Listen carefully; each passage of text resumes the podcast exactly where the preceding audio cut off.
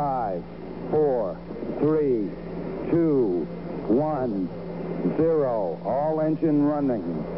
Liftoff. We have a liftoff.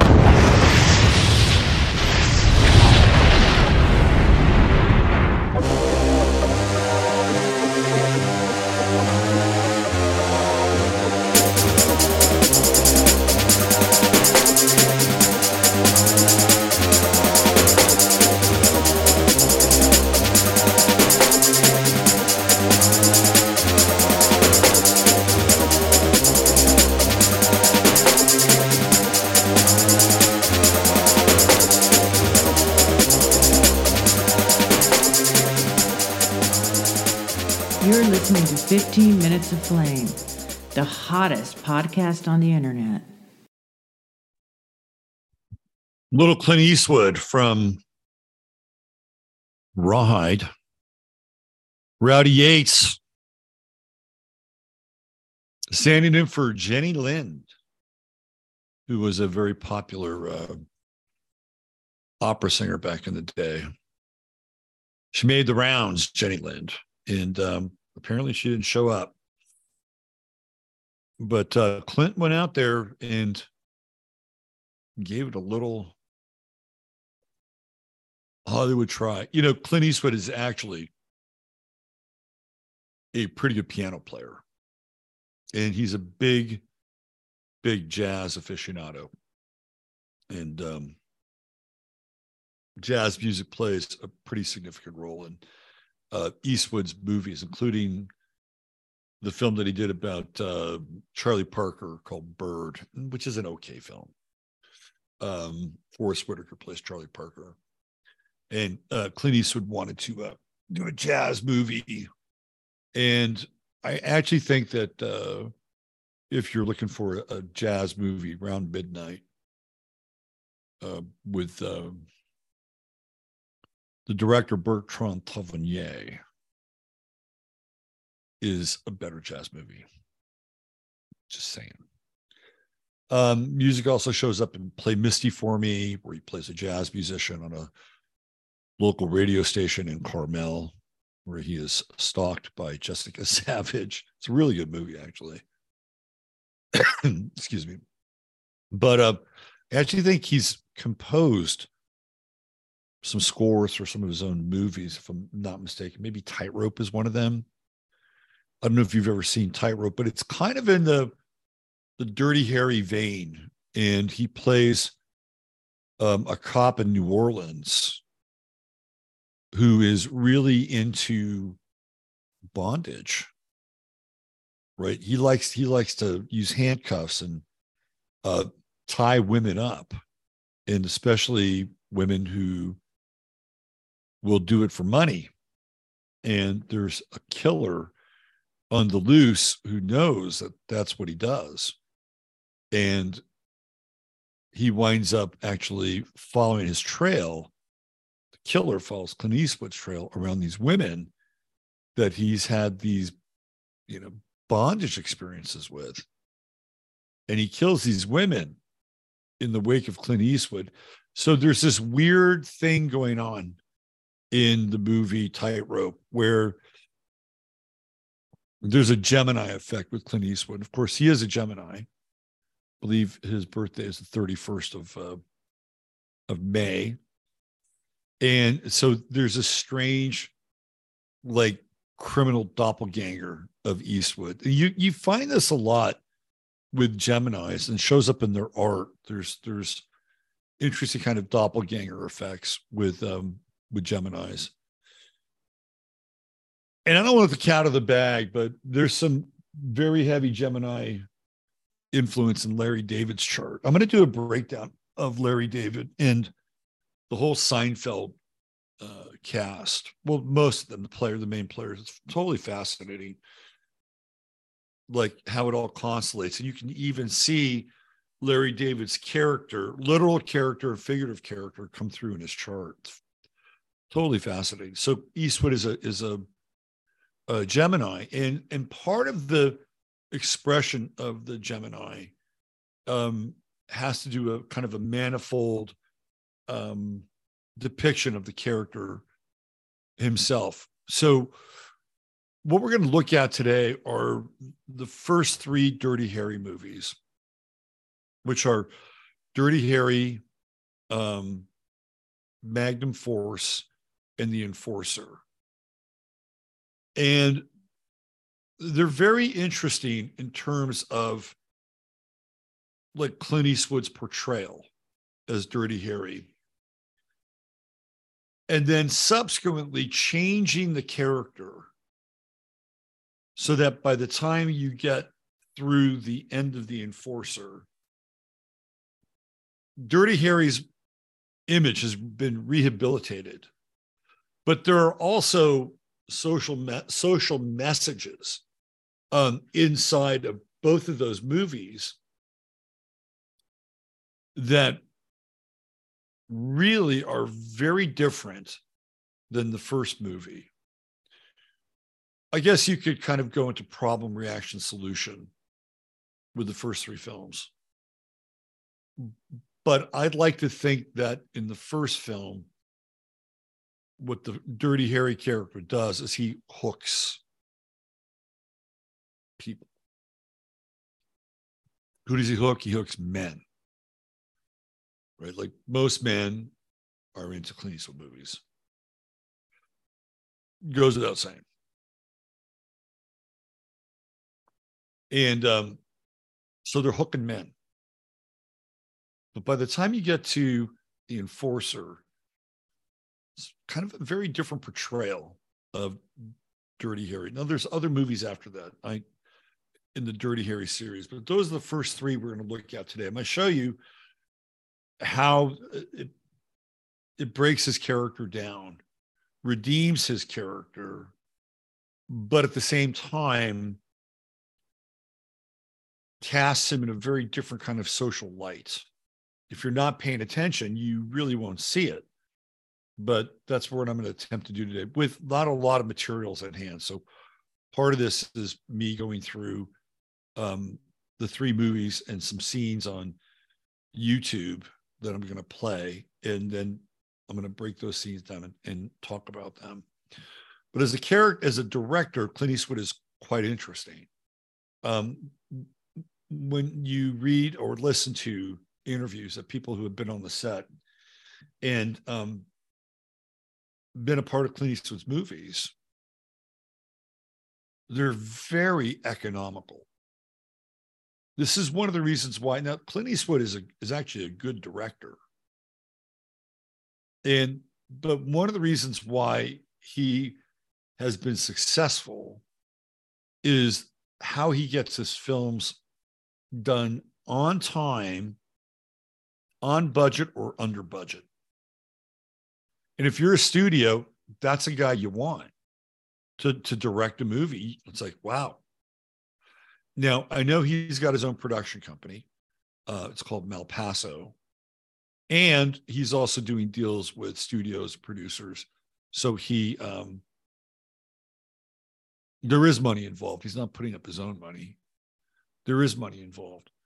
So I think he's conscious of that, but it, it also goes into his jazz aesthetic. So I'll give you an example.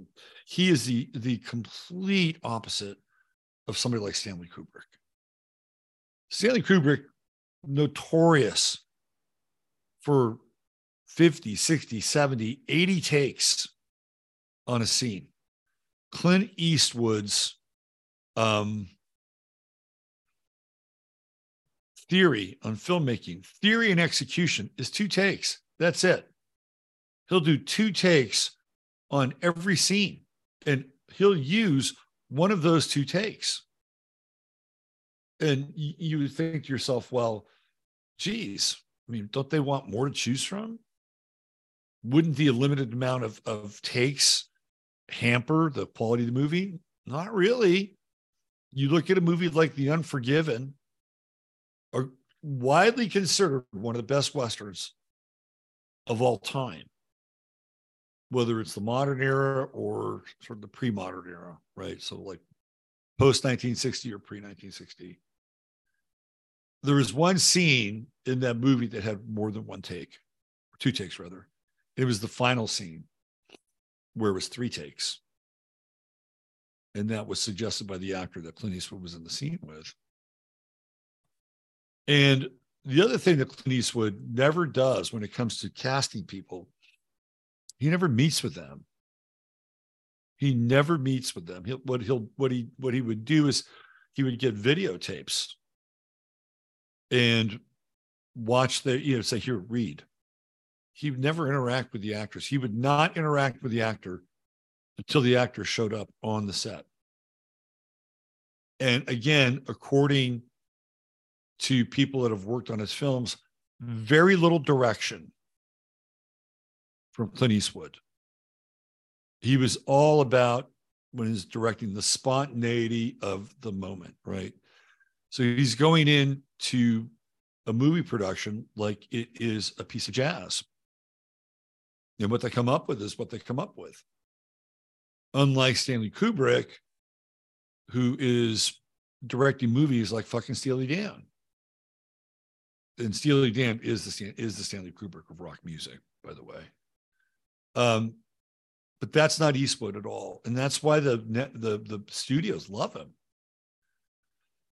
It, and there's this interesting theory that um, when Clint Eastwood dies, the that's the beginning of the end. Like I've seen this theory. I don't know where it comes from. I don't know where it was generated or when it was generated. But there's this theory that once Clint Eastwood passes on, like the fabric of the world begins to unravel. It's a very it's it's popped up a lot. And I, you know, I don't know what the credence is around that unless it's some kind of esoteric or occult credence. Um, and, and when you look around at who's been checking out lately, you have to ask yourself, how long is Clint Eastwood, you know, long for this world? He's been around a long, he's in his 90s. And he's been a vitamin freak all of his life and a health freak most of his life, which is why he's experienced not just longevity, but productive longevity. I mean, the guy's doing things um, in his 80s as a director nobody nobody else has really done before. He's acting and directing in his movies. What, what, what did he? It was the uh, the Mule. He must have had a shit ton of fun doing the Mule. There's two scenes in the Mule where it's intimated that he had two threesomes. If you haven't seen the Mule, it's very entertaining. A true story, by the way, about an old guy who's running drugs from Mexico to California in his little pickup truck. Fascinating movie and probably one of Clint Eastwood's last sort of um, I don't know, glory pieces where he sees himself as kind of a virile, still having some virility. The old guy still got it, right? That's sort of the subtext of the mule. Uh, but, but it's worth watching. And after that, he's done a couple of other movies. Uh, Jewell, which I've not seen, but I do want to see. And um, I think he did another one not too long ago. Uh, but he's a really interesting director, just as a director. Uh, he did the the movie about um, the guys who were on the train in Paris, the soldiers. He actually used the soldiers he used the he he used the he used the real life fucking characters to portray these three Americans who take down um, a shooter, a Muslim shooter on a train in, in Paris. It's actually a pretty good movie. Um, but that's Eastwood, right? He's going to take guys that have never acted before, and he's going to basically use his two take uh, technology and theory to, to create this movie. I've seen it a couple times. It's not a bad movie. I mean, you can tell they're not actors, but you know what? It's okay because they're not supposed to be. They're supposed to be the guys that do this thing, right? It's a little corny in places, but it's shot really, really well. And that's another um, sort of hallmark of Eastwood's work like he knows exactly what he wants from light and everything, right? but again, unlike Kubrick, he's not going to go to all these great lengths and pains to every painstaking detail. It doesn't mean he doesn't have details. He's not a sloppy director. It's just that he understands that there's an energy in the moment, right? Like Kubrick is, he's a classical composer, director, and Eastwood is jazz. He's first, second take guy. And um, clearly uh, an American institution with a whole buttload of movies, three of which we're about to go over here pretty quickly. Another side note for Clint Eastwood, of course, we all know that he ran for mayor of Carmel. Why did he run for mayor of Carmel? Well, because he wanted to open an ice cream parlor and um, city wouldn't let him. So what did he do? Ran for mayor. he got his he got his way. Clint got his way. And there's some, you know, some unsavory details about his life. The high strange with Sondra Locke. And nobody, I don't think people to this day they can't really wrap their head around um, that relationship. She's just kind of weird. She's kind of weird and screechy and whiny and like she must have had a she just must have like screwed him six ways to Sunday. Like that, just I think that's kind of, you know, she's got, you know, Sondra Locke's got that, she's got the crazy, she's a crazy chick appeal. Right. And Clinton's a Gemini, and you know, he probably liked her, her bit of her crazy at a certain time. But then he got tired of it. And then he wound up really like jamming her over the, uh, the divorce and everything. And borderline abusive, by the way. And she and I think it took a lot out of her, like the whole divorce thing and what she got and didn't get. And she he outlived her by a long shot, right? So there's that side of Clint Eastwood. Uh, who is not always a very nice guy, right? He's not always a very nice guy. And the other thing, this is uh, most people that kind of study his life a little bit also know that he would drive his pickup truck into Carmel,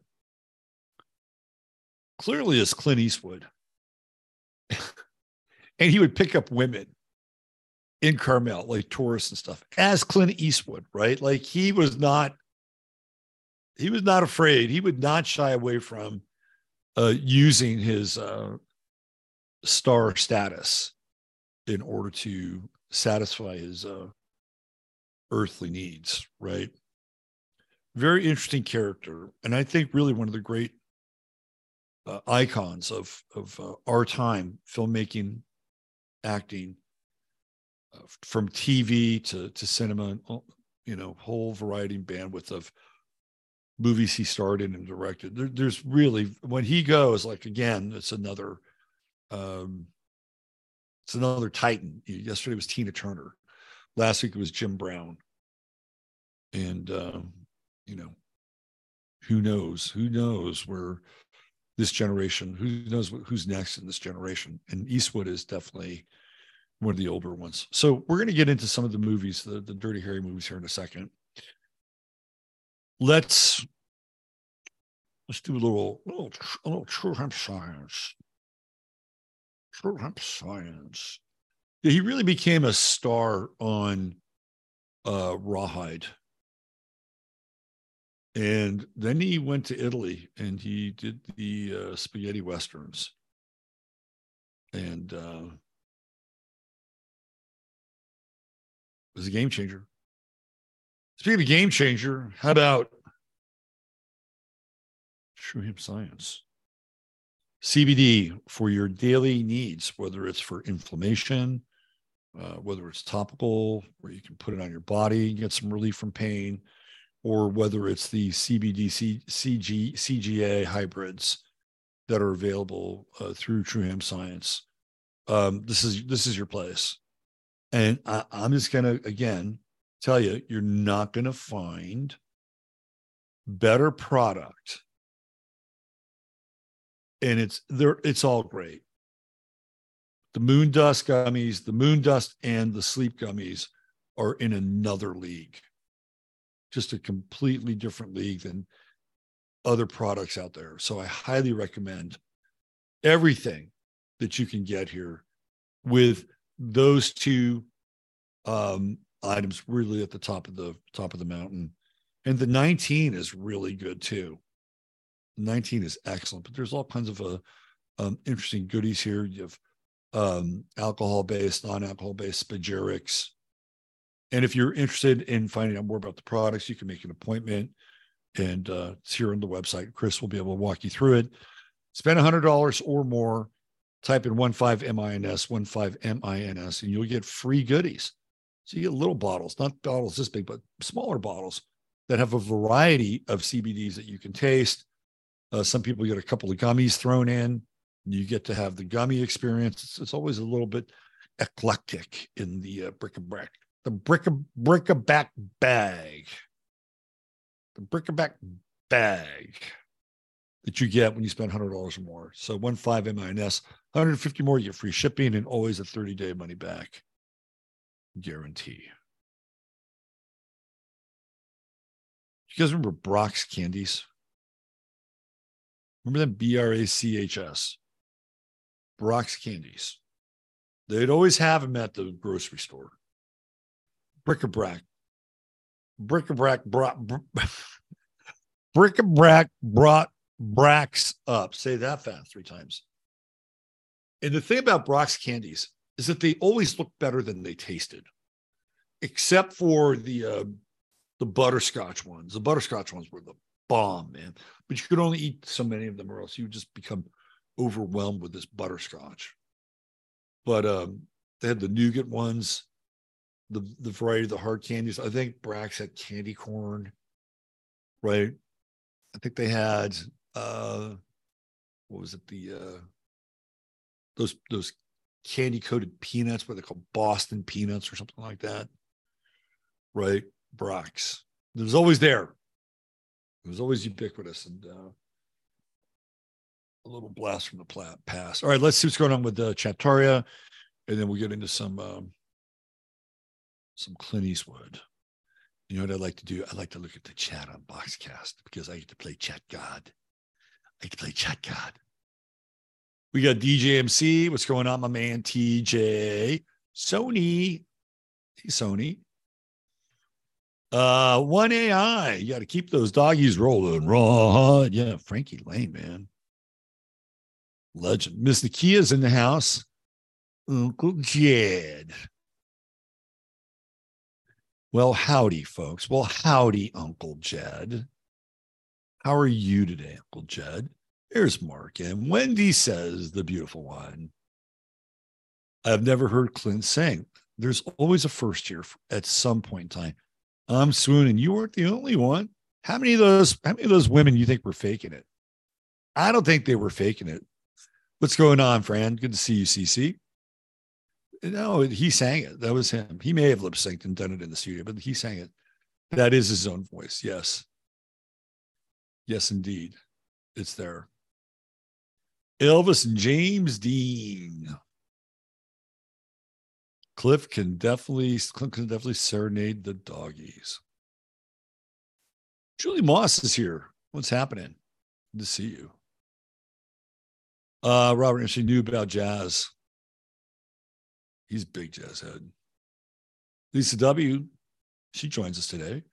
Gigi. Love from Florida with Gigi. She got me in the second mood.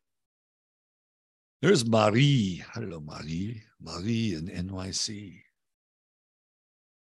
Oh, who else do we have? SP Dimples beaming in from another continent. We got a we got a time zone jumper. What's going on, SP? How you doing? KNS. Speaking of uh, Gemini, the S part is a Gemini. Let's see. What else do we have here? Uh, what happened to Sony? Am I missing something? I missed something with Sony. My brother's best childhood friend, very, very sweet, gentle boy, well man, known of years, passed away. It's man, I'm telling you, it is in it is in the air and in the water right now. Hopefully, I'm not being too uh too too literal. Watching on my t on my TV on Rumble. Cool, good. I'm glad. Scenes of checking in. I'm glad it's happening. I'm glad you can see it on Rumble Live. That's awesome. Awesome, awesome. Harriet Bowie. Hey, uh, hey, uh, hey, uh, hey, uh, hey, uh, hey, uh, hey, uh. Double K, Catherine Kramer. What's going on, KK? Turned 65 yesterday. There we go. Happy birthday, Mr. Crimmy. I'm going to play you a birthday song. We're going to play Steve a birthday song later. He gets one. What are you, 65? You can retire now, apparently. Uh, let's see. Who else do we have here? Nice doom break. Yeah, we're gonna have a little doom break today. But we are going to go through a little bit of uh, cinematic programming. Let's see. In the 80s, my go to midnight show was Letterman. In the 20s, is River Phoenix. I kind of like that. I kind of like that. If you're in the if you're in the uh, midnight hour, find me. I always had an aspiration to be Johnny Carson. That uh, there was a period of my life where that's who I wanted to be. I wanted to be fucking Johnny Carson and have a talk show. And that's why I love doing the Friday forecast when we get together in the hill country. I love it. I love talking to people from Chattaria and bringing them on as guests. I love it. It's one of my favorite things to do. And if I could do that kind of show with that kind of format four days a week, that'd be golden in a live setting. If we make it through apocalypse weekend, it might just happen. Let's see, who else do we have here? He, I just said that, man, he and Sondra Locke did not part well. As a D as DJ, Let's see who else we have here. You know, it was interesting. I used to, I told this story before. There was a period where I really wanted to be uh like a DJ at like, you know, raves and dance parties. Really wanted to, you know, it was like, it was the thing, right? It was San Francisco. But I was much more interested in um, sort of like the chill out side of things and ambient music and at that time what they called ethno ambient which was um, electronic music atmospheric with a bit of a tribal beat right very into it and every time i would do it live it never fucking worked it never worked every something went wrong all the time all the time and uh, i remember having this reading with this psychic and she's and she said well you're just not you're not meant to do it live you can do it on your own. You can make mixes and all that stuff, and you'll be absolutely fine. You know what? She was right. Absolutely right. Uh, let's see. Who else do we have here? In by 10, out by five. That was Clint, man.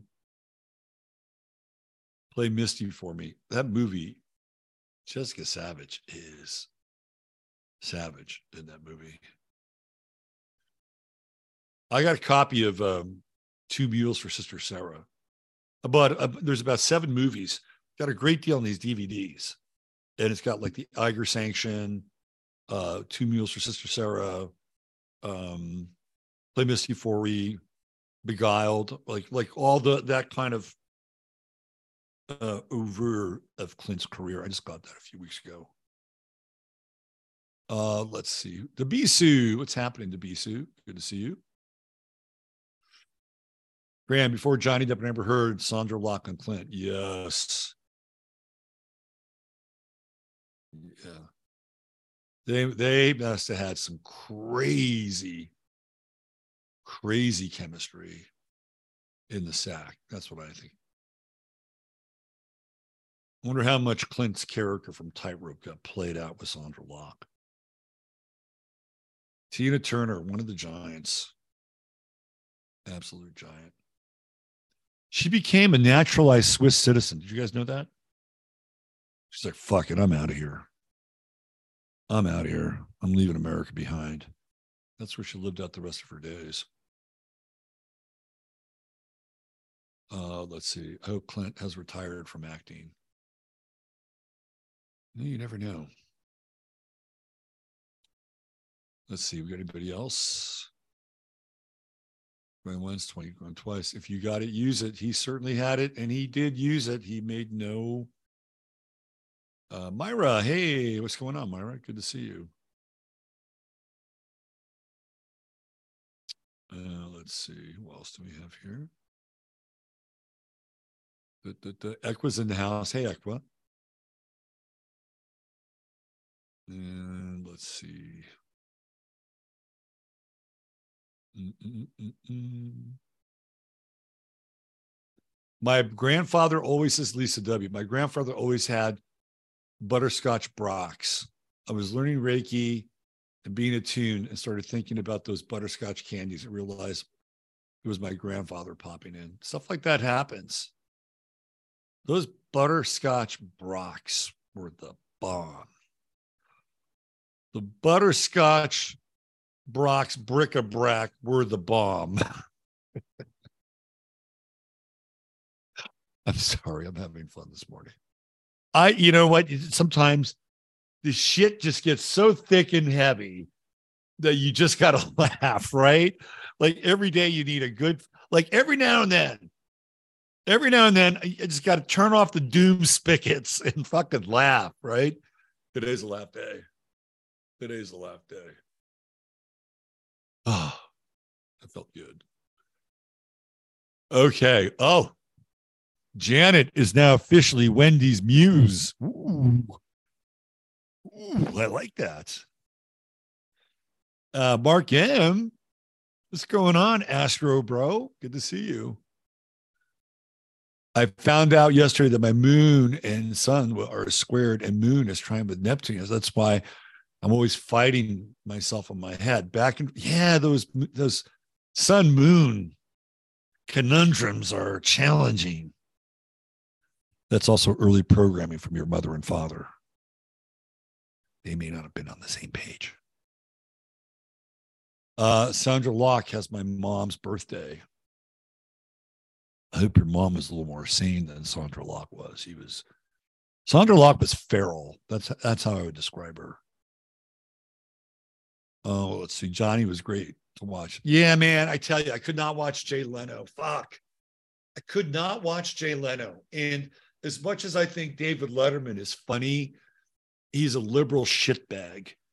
And I could I it's like, yeah, I didn't get on the on the Letterman train. And and Johnny picked Jay Leno almost despite Letterman. And the end of Johnny's career was really ugly. There was a woman who was Jay Leno's agent, just a nasty, nasty woman. And she was spreading these rumors that Arsenio Hall was killing Johnny in the ratings. It really wasn't true. But it kind of forced Johnny's hand. And Johnny um, passed on Joan Rivers because she said something about him that he didn't like. And Joan Rivers Joan Rivers is more interesting than Jay Leno, although I was never a huge Joan Rivers fan. Found her a little too abrasive, but I think she would have been more interesting than the jaw. You know, I don't know who could have taken over. You, it's like you don't want to be that guy. Yeah, Leno was he was the host of the Tonight Show for like what 20 years, 22 years, and I can't even remember sitting down and watching more than five minutes of Jay Leno at any point in time. He never, he never like, um, was what my thing. The Taurus, by the way, Jay Leno. It's interesting. Both Jay Leno and uh, Jerry Seinfeld, they're both Tauruses, and they both have massive car collections. Gee, I wonder why. Uh, let's see. Who else do we have here? Wendy is in full force today, full force regalia. Love it. Johnny Carson, uh, end of Libra. You think the final like 28 Libra or 29 Libra, a bunch of Scorpio in his chart. His comed uh, Johnny was a master of comedic timing. He was a great interviewer. I mean, the Tonight Show in the 70s was the coolest for me, the 70s. The Tonight Show in the 70s was the coolest place to be. It was like, you know, you'd have these people show up and you, were like in on their club for a moment in time. Jack Benny, Bob Hope.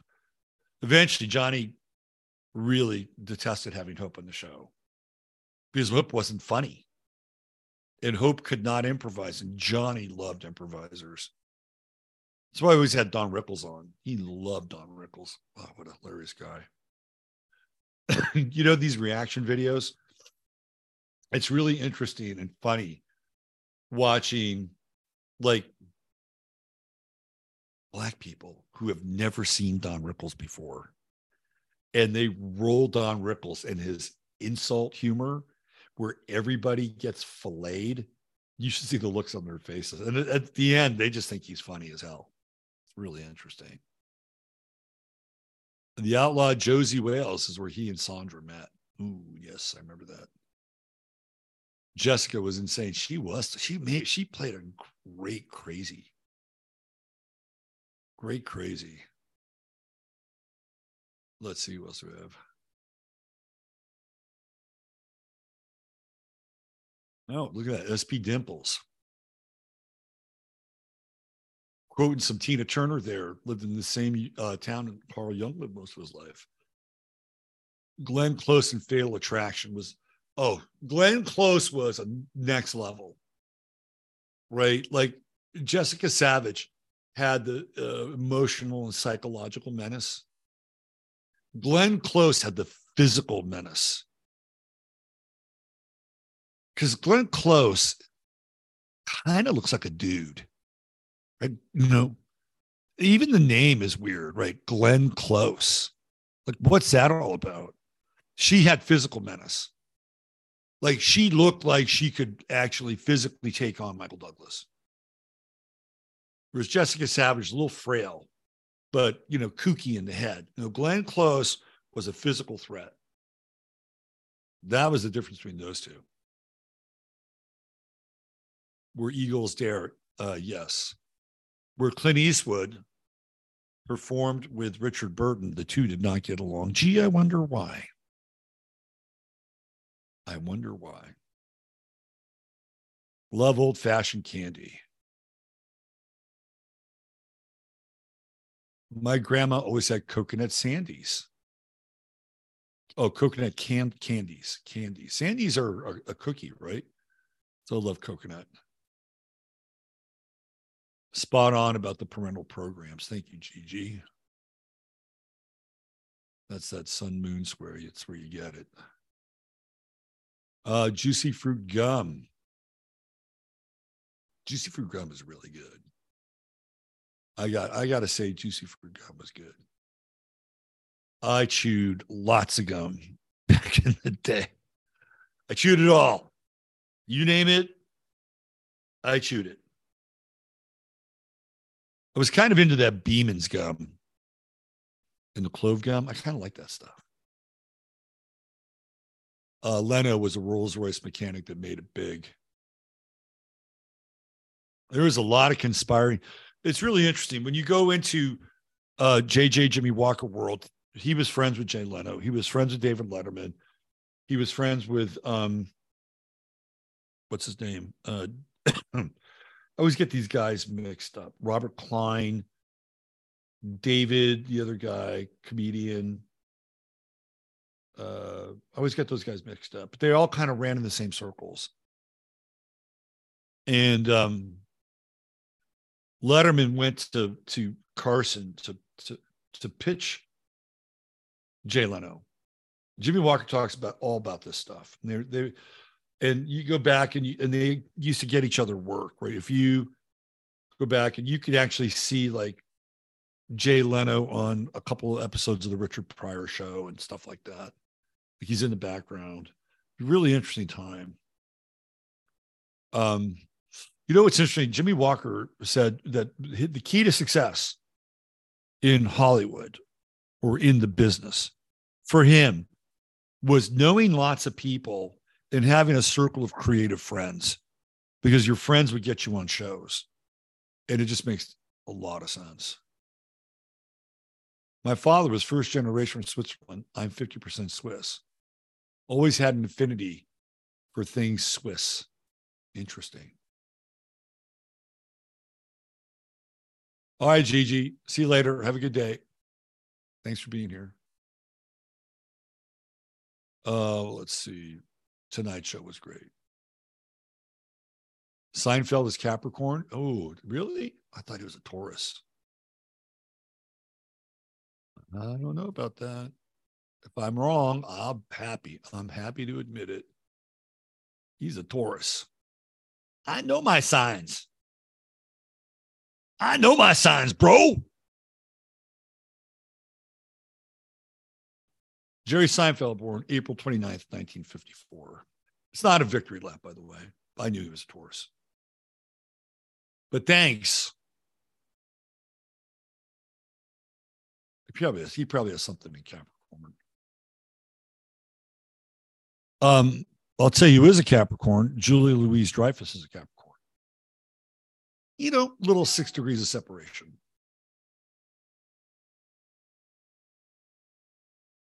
Let's see. Micro Blue is here. Beth Berry's here. What's going on, Beth? Oh, Rickles it was an acquired taste. I remember a couple years ago, I didn't really like Don Rickles and I dosed on Rickles. I kept watching all these videos. I'm like, the guy's a fucking genius. He's a genius. To me, Don Rickles is one of the best improvisers. I didn't like Dick Cavett. I didn't like him. I would actually put Mike Douglas above Dick. Mike Douglas was a very underrated interviewer. Gigi says, I think Glenn Close is Robin Williams. Oh, interesting. Oh, Rickles and Dangerfield were unhinged on Carson. and He gave him, he gave both those guys so much latitude. Dangerfield was too sweaty. That's because he was high as fuck on cocaine. Rodney Dangerfield was a heavy, heavy coke coquette. That's why he is too sweaty. Um, Chicago City. Well, that's where Juicy Fruit is from. It's a Wrigley gum. Isn't that right? Let's see. Juicy Fruit and Afro Sheen. That sounds like those are lyrics, Aqua. I enjoyed visiting Chicago pre Obama. Great city. Pre Obama, great city.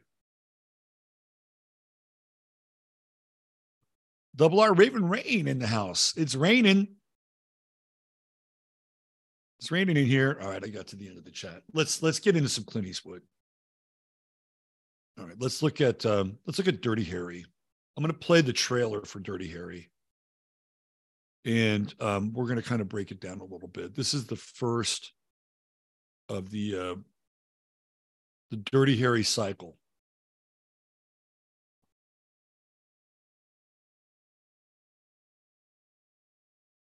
Okay, so let's see. We got one that's 320. Let's play the long one, 320. And um, a little uh, Dirty Harry trivia. Dirty Harry's partner in this movie is an actor by the name of Reni Santoni. He went to the same high school at the same time as my mother. And apparently, he kind of had a thing for my mother. Believe it or not.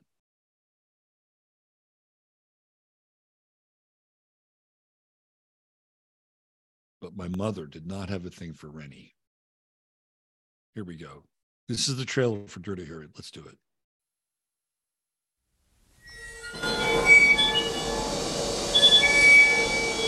This is about a movie about a couple of killers. Harry Callahan.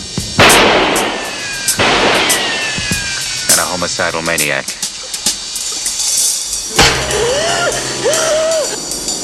The one with the badge is Harry. There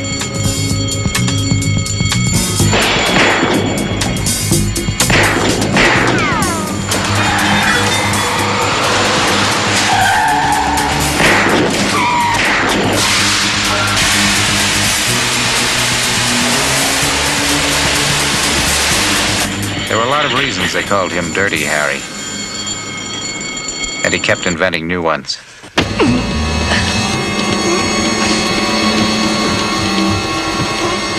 Don't pass out on him yet.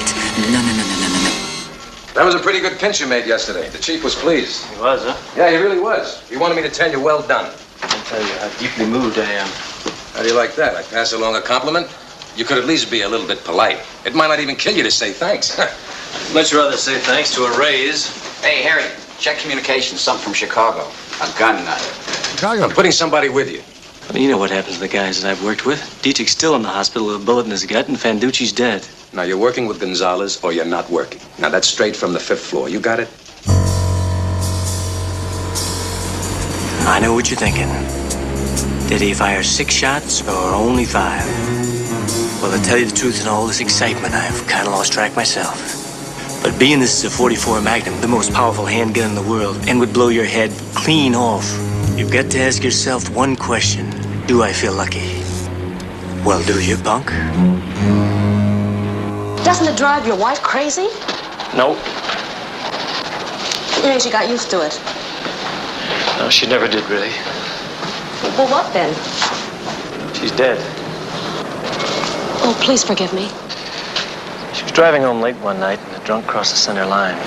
There's no reason for it, really. I'm so sorry. It's okay. Look, I want you to tell Chico that I understand, you know, him quitting. I, I think he's right. This is no life for you two. Why do you stay in it then? I don't know. I really don't. Send Inspector Callahan in.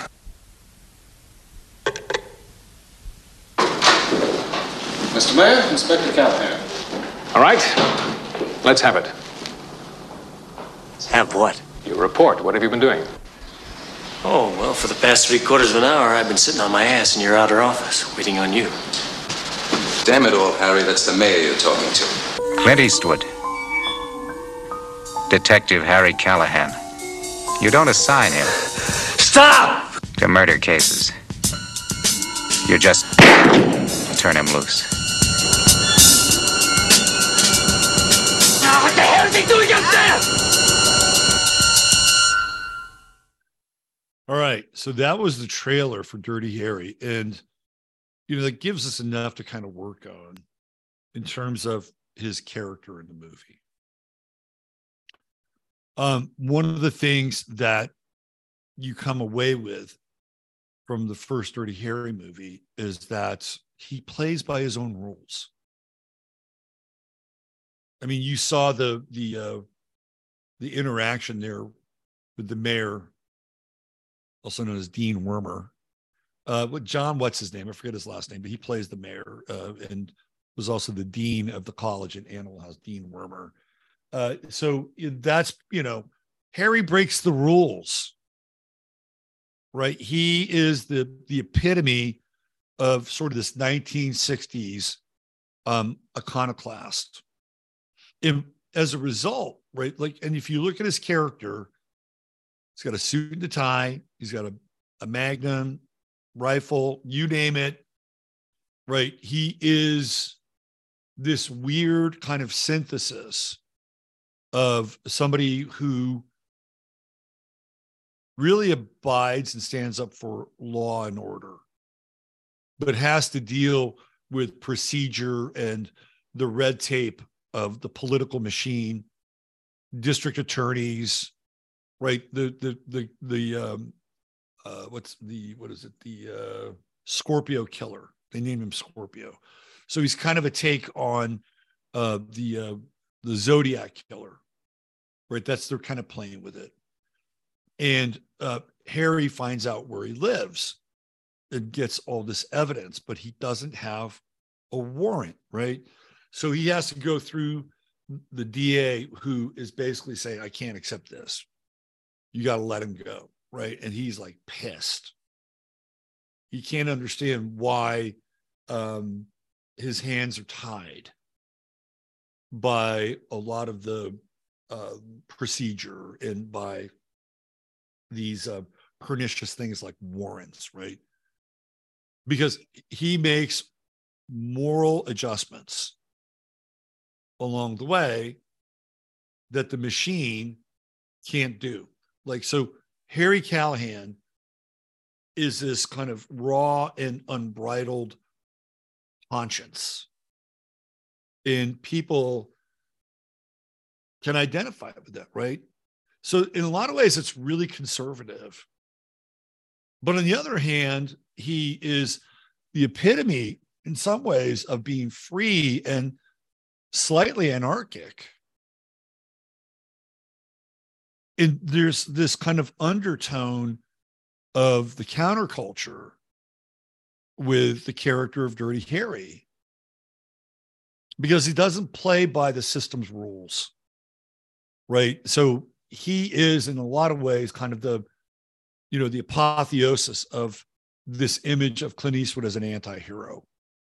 Because he's a hero, but he's not always somebody that you can warm up to. In fact, there's a there's a scene in the in the movie where he's trying to find the the Zodiac, the Scorpio killer, and he actually is a bit of a peeping tom right he's watching this window because he thinks that that's where it is and he's he's watching this woman take off her top and you know so which is very interesting very kind of voyeur and gemini like right like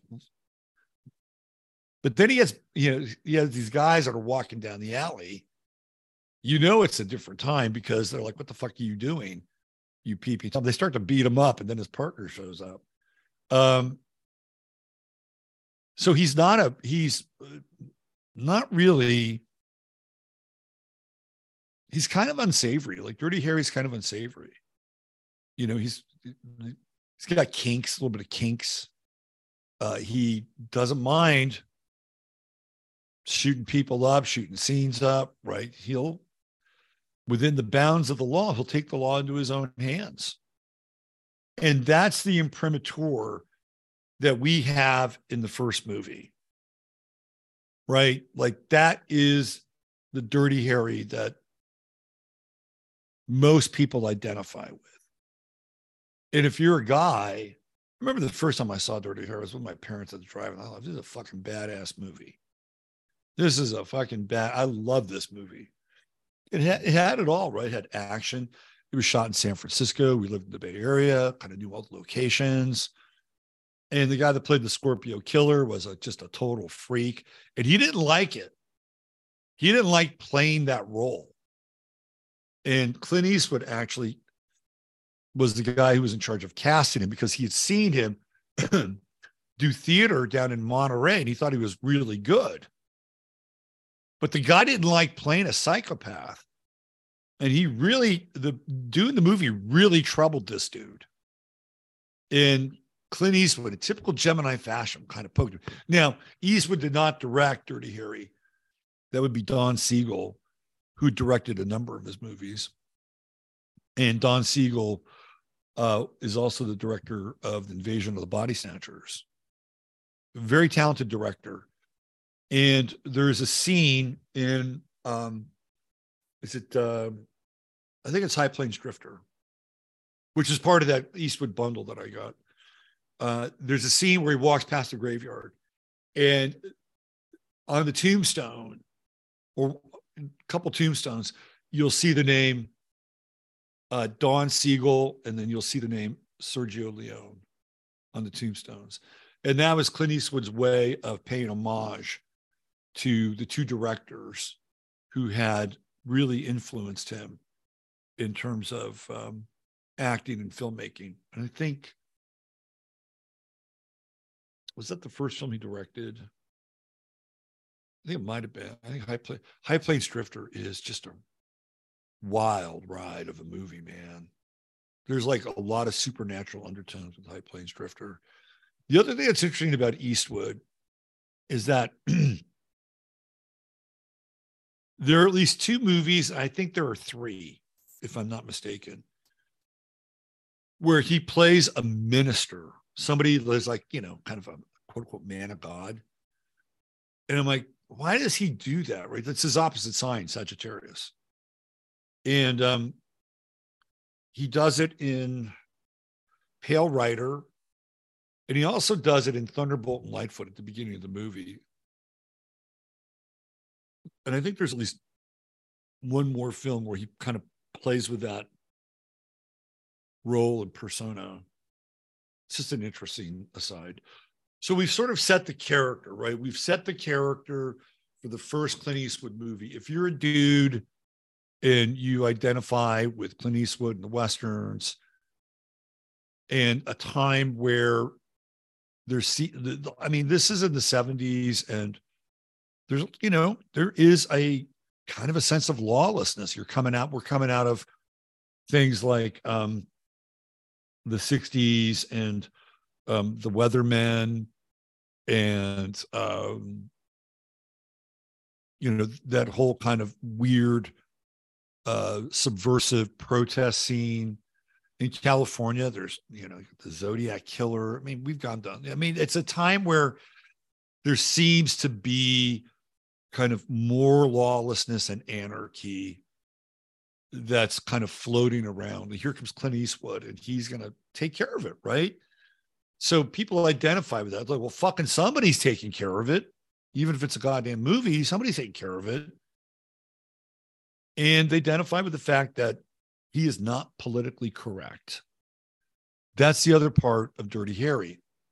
Well, in uh, Magnum Force, that is going to change. Um, if I'm not mistaken, John Milius and Michael Cimino helped out with some of the dialogue. Dirty Harry, that scene with the gun, I think that's John Milius who wrote that that scene. So Eastwood liked working with them so much that he hired them to write the script for Magnum Force. And so behind me is Clint Eastwood um, over my right shoulder and David Soul, who would later become more well known as uh, uh, Hutch in Starsky and Hutch, uh, which was a very popular TV series back in the 70s, a cop show. You guys know that, right? And like Clint Eastwood, he would also have a bit of a career as a singer. He, he had a top 40 hit, Don't Give Up on Me, Baby. Don't give up on me, baby. Yeah, I bet you that could qualify as yacht. It's got kind of a yacht vibe, although I'm not sure it's going to make the yacht this summer. So why don't we do this? Let's take a quick look at the trailer for Magnum Force.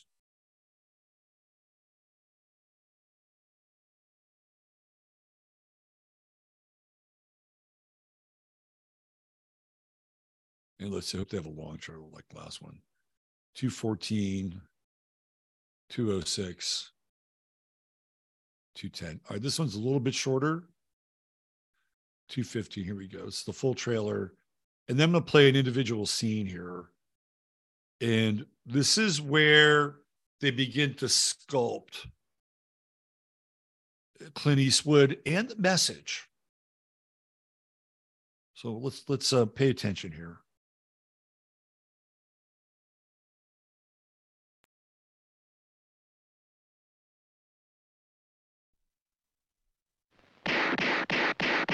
Eastwood is back in full force as Dirty Harry in Magnum Force. Jimmy Riley, big-time racketeer.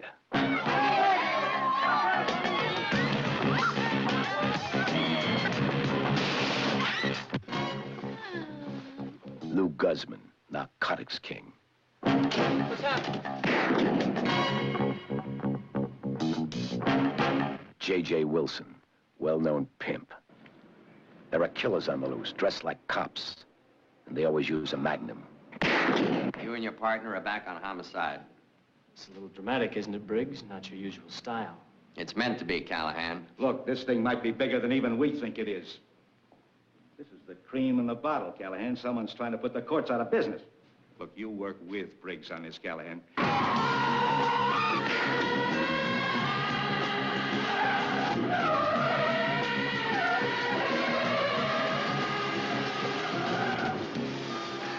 Call him Dirty Harry, and he likes to do things his way. He's always around where the action is.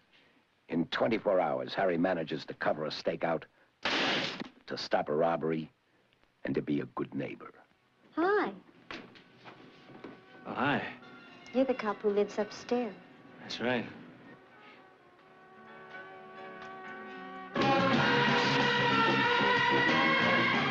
Killers that look like cops are after Harry because he knows too much.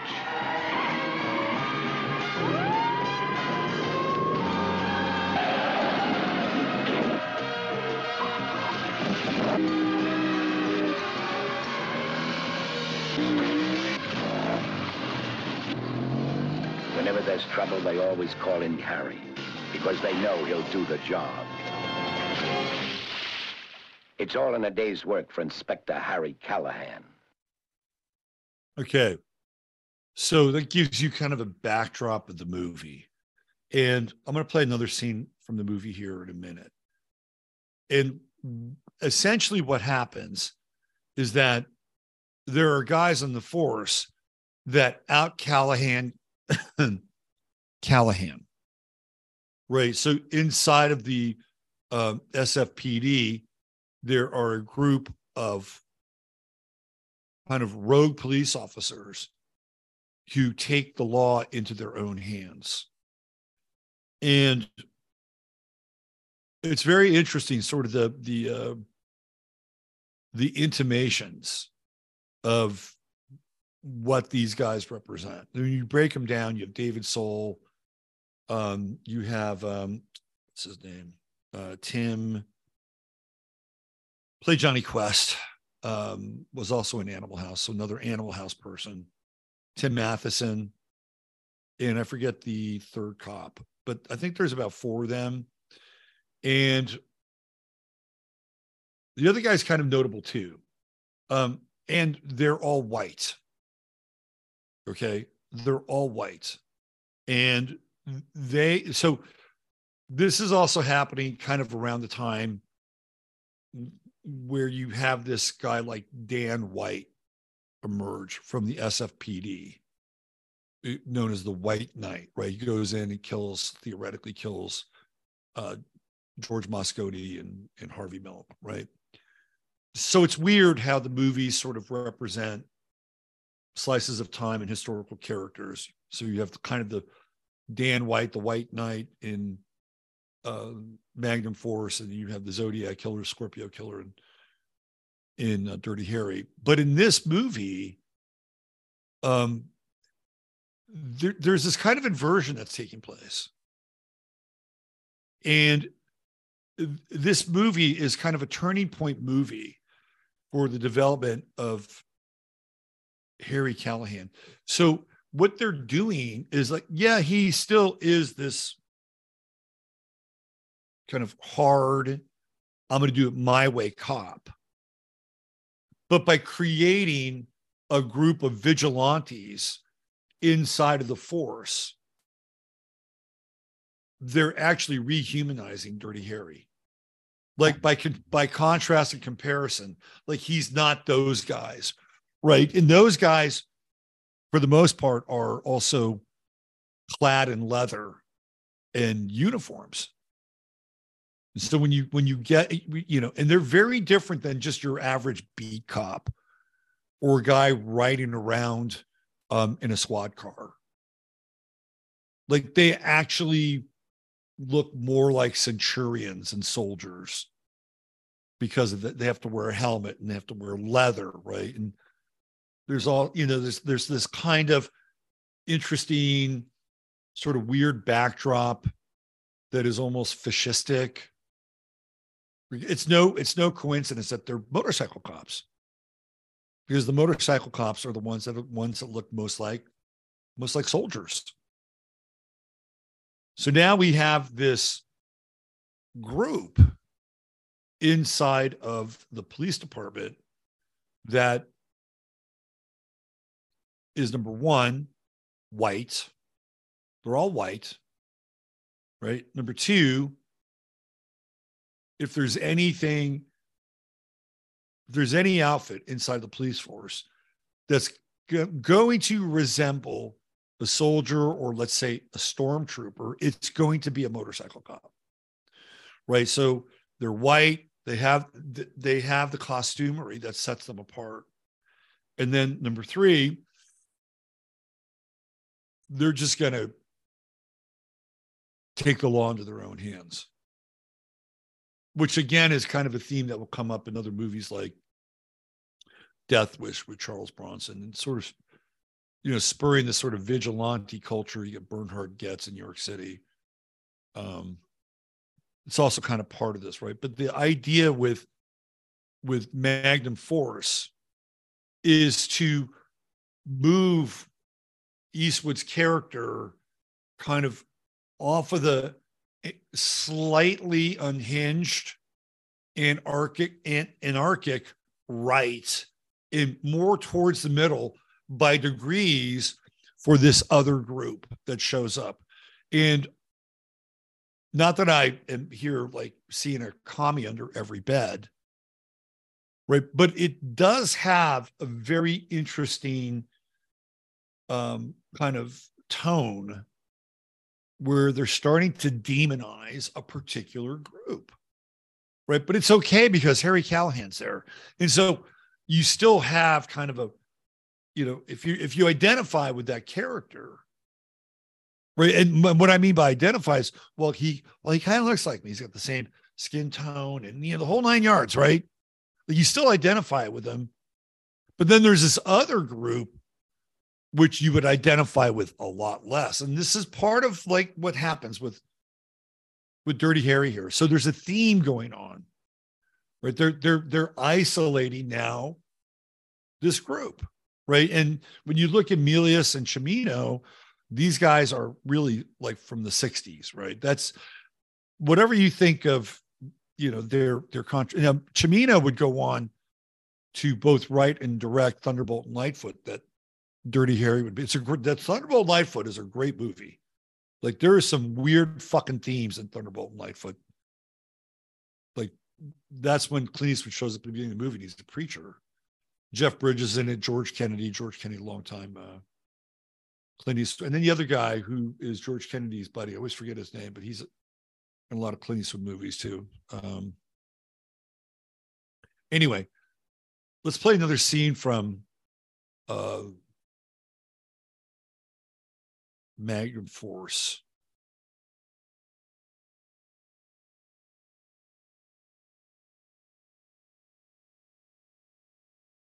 Uh, this is um, for us or against us. So here we go. For us or against us. This is you're gonna you're gonna get kind of the the gist of the uh, the breakdown between these this one guy, Callahan, Dirty Harry, and this rogue group of vigilantes who just happen to look a certain way. All right, here we go.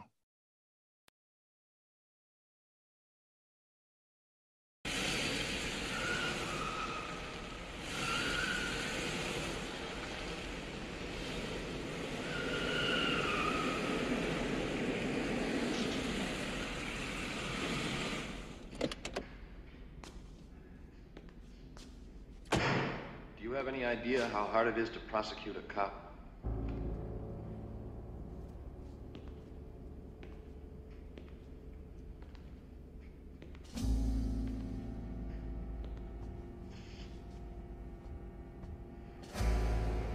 Here's your centurions.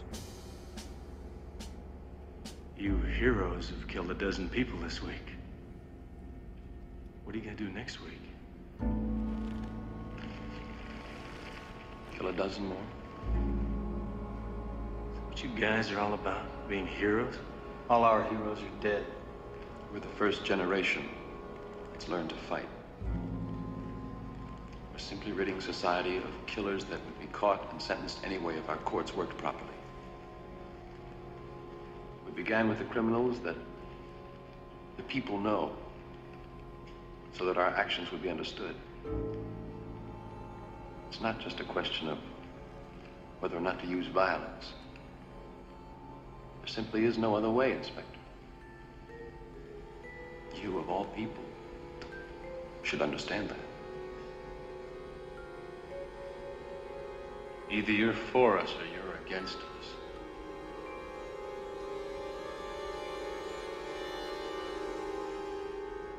I'm afraid you've misjudged me.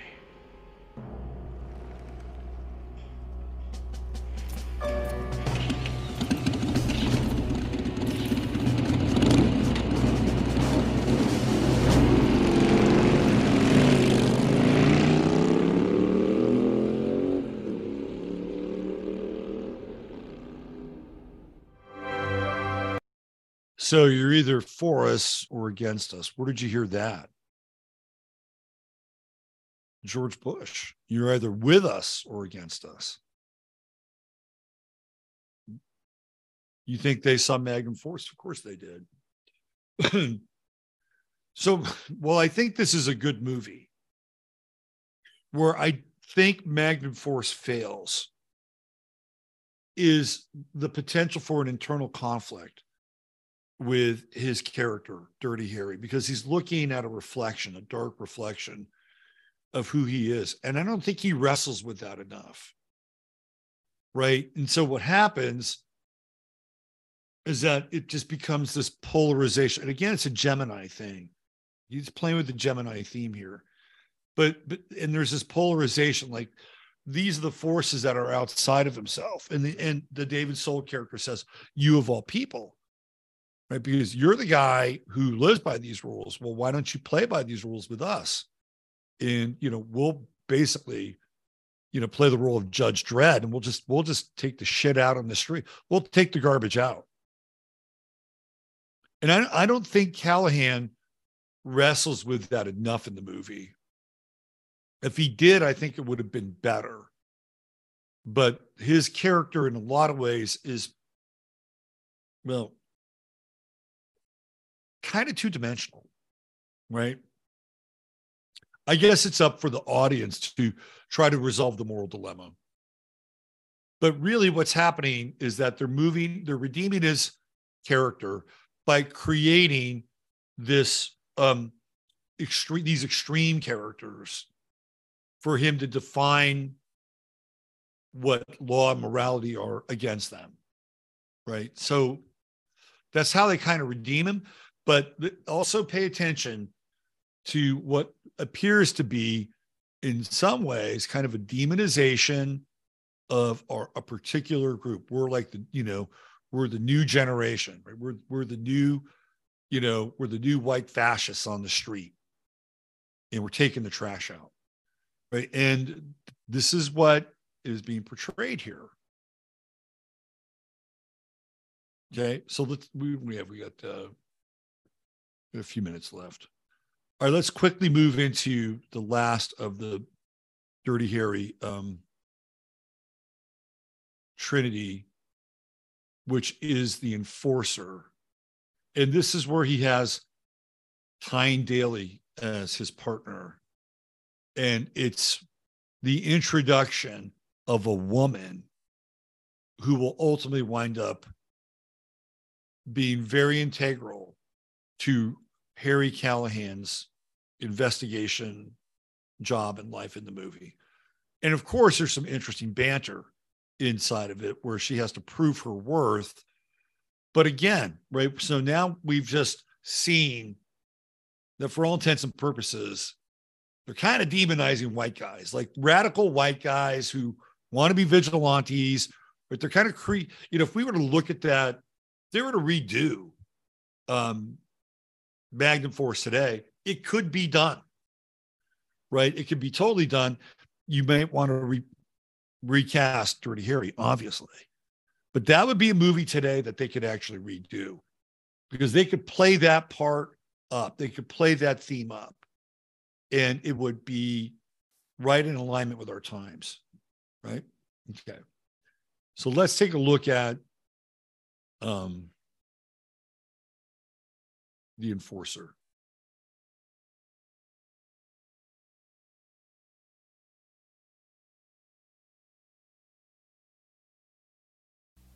San Francisco, sprawling, picturesque, dynamic, eighth largest cosmopolitan city in the United States. Like every big city, it has its share of crime and violence. God! San Francisco is the only city with a cop like Dirty Harry. What are you gonna do? Give him one. Clint Eastwood is the enforcer.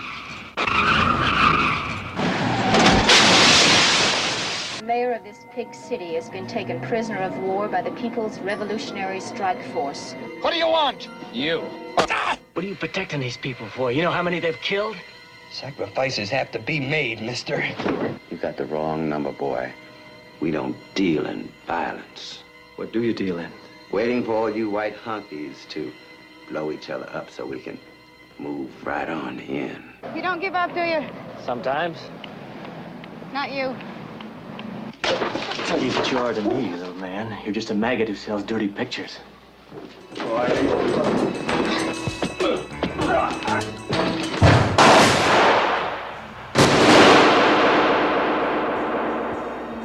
Harry's got a lady partner. This is a first for him. Now I want you very slowly to put down that weapon and then on the deck and spread your legs. Are you kidding me?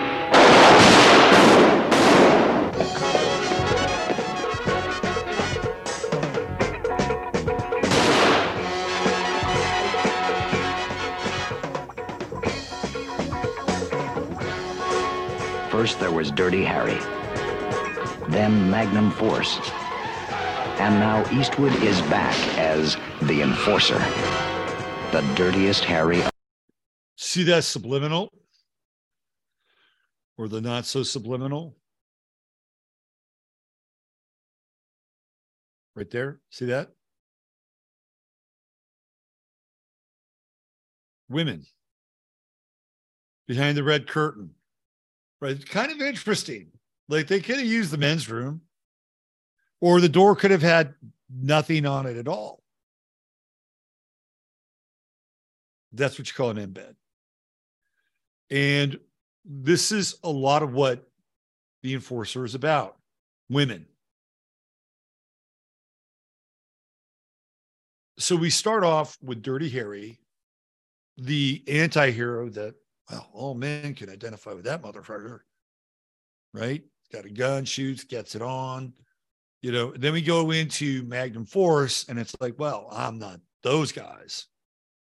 Those guys are bad dudes right? And redefines himself, you know, slightly left of the hardcore centurion fascists inside of the SFPD, right? He's not that. And by the way, you shouldn't identify with that either. All right. Don't identify with those guys. And I'm not saying you should or you shouldn't. In some ways, that's the message. So then in the next movie, of course, he's got a female partner. That's a first for him. You see what they're doing? They're they're kind of like sculpting these men along the way with the Dirty Harry films.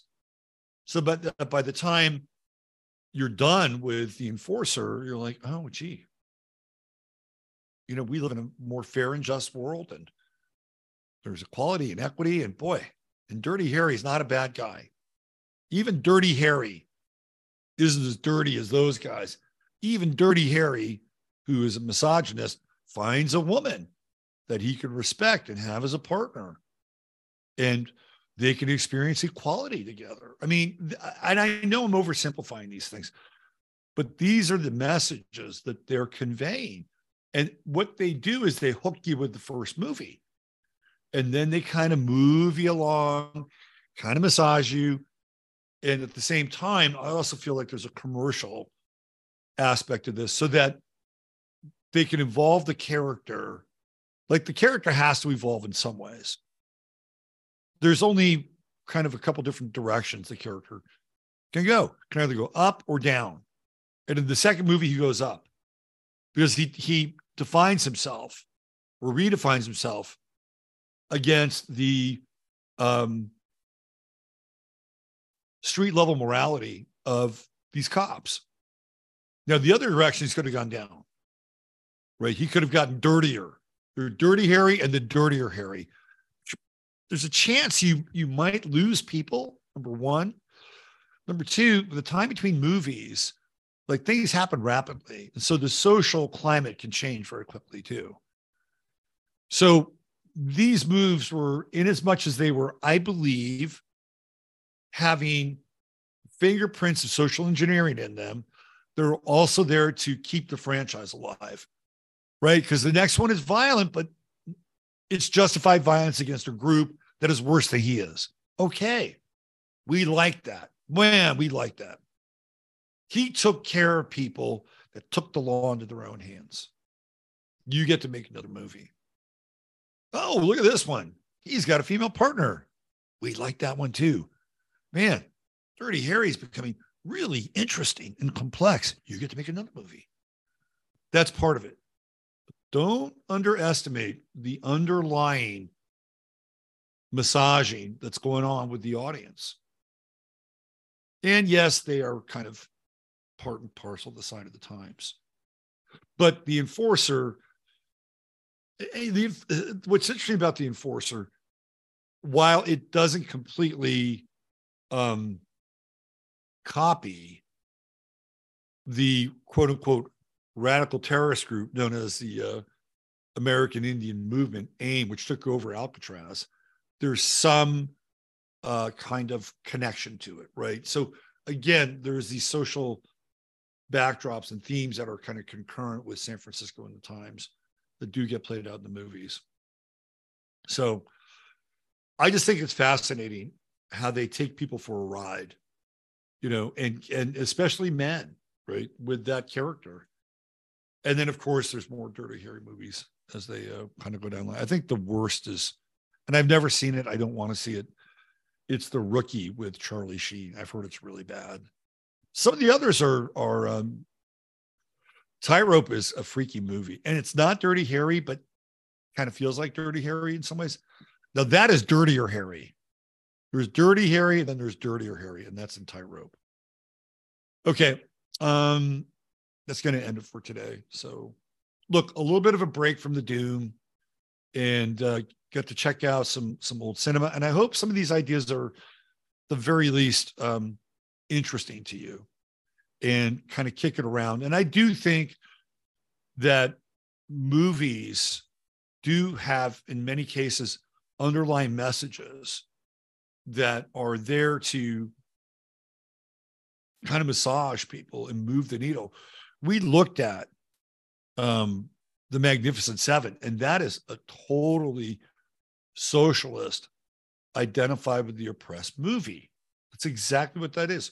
We looked at Slapshot and how Slapshot looks and feels like a really funny, you know, ultimate sports jock movie, and it's not. Right? That is one of the most uh, egregious broadsides against men. Period. End of story. Right. And we looked at that. And so these things go on in movies. And there's there's there's more. There's more movies with some of these messages. Um, a lot more of these movies with messages. Maybe the next one we get into is the movie The Arrival, um, the one with Emily Blunt. There's some very interesting messages in The Arrival. Okay, um, I'm out of here. So tomorrow we will have the Friday Firecast. Um, it, you guys can show up, you can hang out and chat, do what you do. It will, but I will not be live with the Friday Firecast. I already recorded the show, did it today with Russ, and um, You'll, but you'll be able to have that experience. I'll program it. It'll be through StreamYard, and you'll be able to participate just like you normally do on the Friday Firecast. And the show will end when the video ends. Okay. All right, that's it. Thanks for being here. Don't forget to support our friend, our friend Chris over at True Hemp Science and uh, use your head in order to discern what's real, your heart to, to what's possible. So I'll take a big, deep breath for this weekend and just exhale. Chatari, you're the best. Take care. Bye for now.